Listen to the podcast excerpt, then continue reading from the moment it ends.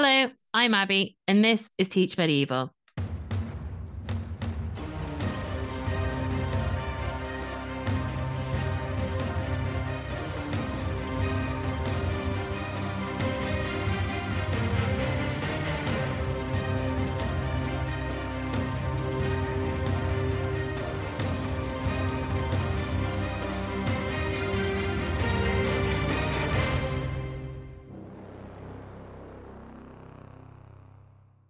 On today's episode, I am incredibly excited to be welcoming Dr. James Ross. Hello, James. Hello. James is also the author of several superb texts, including Henry VI, A Good, Simple, and Innocent Man, a book which has proved utterly invaluable to me in my teaching of the Wars of Roses, and an incredible biography of the fascinating John de Vere, 13th uh, Earl of Oxford, the foremost man in the kingdom, which I just simply cannot recommend enough. So, before we begin, I just want to make it clear that this particular podcast is actually the second in a mini series of six on the broader topic of Cade's Rebellion. The purpose of the full series is to analyse and evaluate the causes and consequences of civil unrest. So, please do make sure you have listened to the first episode in order to get the full picture and complete your learning. Now that we've got that bit out of the way, let's start.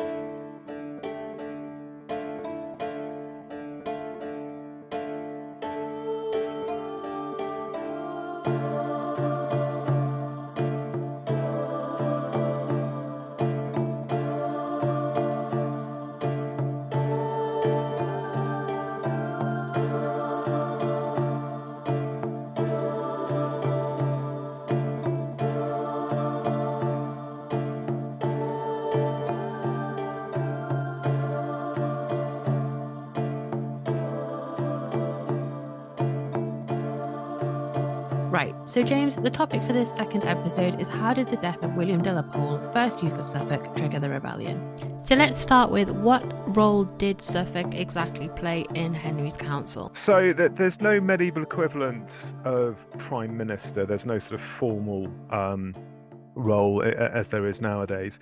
But it'd be fair to, to say that Suffolk from sort of the early 1440s is the leading councillor, the leading minister um, we often sort of say chief minister, which sort of captures that of leadership. Um, it's a little bit hard to be precise about this because one of the real problems of the Wars of the Roses is understanding how far Henry VI himself is visions, but perhaps not getting them right, or whether he's um, an utter non-entity, not making any decisions, and people around him are sort of having to manage him. And it you could the evidence can point in, in both sort of directions but of course this makes a big difference as to how much suffolk is completely running the show or just the most influential figure around him um, but he he's certainly um, very influential um, he's got a really senior post in the royal household so he's around the king quite a lot he's up, up to a point controlling who's seeing the king, who's advising the king. So he's got a, a certain level of, of, of control there. And when you've got external influence, sort of foreign ambassadors and foreign embassies, you can see that Suffolk's the you know the leading figure around the king. He does a lot of the talking to the French ambassadors in 1445.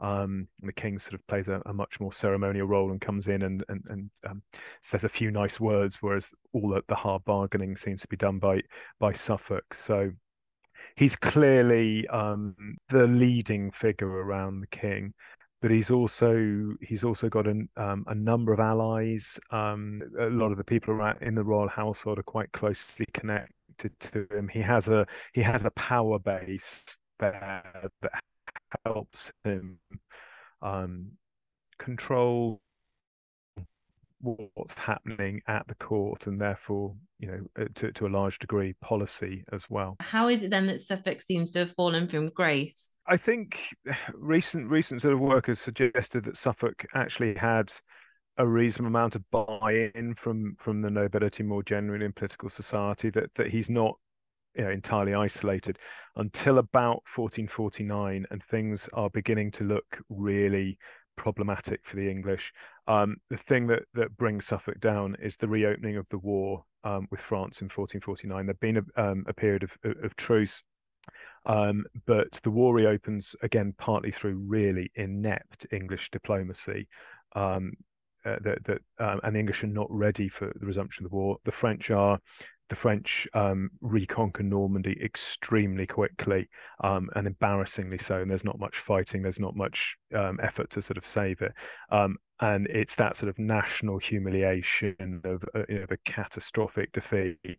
And Suffolk is the one who is held responsible um, for for this, rightly or wrongly. I mean, he's been the leading figure there are far bigger structural factors um, in all of this. Um, but Suffolk is the person who it's who it's very easy to to make the chief scapegoat. Um, and as I say, to some extent, he bears considerable responsibility in, in terms of being um, uh, responsible for, for, for policy and things.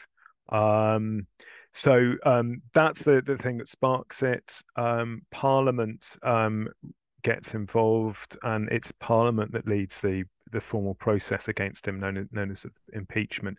Um, very rare for Parliament to act against a, a king's minister. It shows there's real outrage about what's happened, um, and they throw everything at him. Um, it, it's a case of throwing as, as much mud as possible and eh, assuming some will stick. So there's some there, there, there's some stuff that that's quite clearly made up. Um, the idea that Suffolk sort of you know selling military secrets to the French, I'm I'm sure he's not, but there's enough there that also you know has some considerable um, traction. Right. Um, in terms of, of, of accusations and plausibility, and that's more than enough to to to make Suffolk's position pretty much untenable. Right. And then obviously he's unexpectedly executed off the coast of Kent. How does that add add fuel to the fire? The proceedings in Parliament, I'm sure, would have been reported in Kent, and they're aware of, of the you know the fact that the House of Commons is is you know has, has had this huge attack on him. He must have seemed like fair game. Um, but yes, um, he, he's eh, the king exiles him for his own safety, declare having declared him neither guilty nor not guilty. Um, and his um, Suffolk ship is is intercepted. Um, he's given a, a, mock trial, and um, his head is chopped off.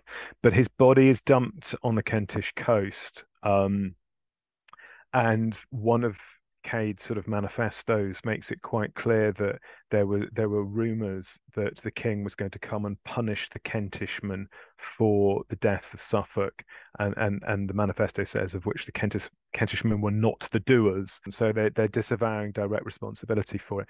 Um, although it sounds a little bit ridiculous, um, it's not the only example of a of a community feeling vulnerable um, to to a you know a, a vengeful royal power. Um, there's examples later um, as well. So, you know, it does have traction, and people probably do worry that they're going to be punished for things that they were not responsible for. Fantastic. Thank you so much for summarising the role of Suffolk and his death in triggering the rebellion. You're welcome. So that's it. I'll see you and James in the next episode, which will break down the grievances put forward by Cade and his followers. I've been Abby, and this is Teach Medieval.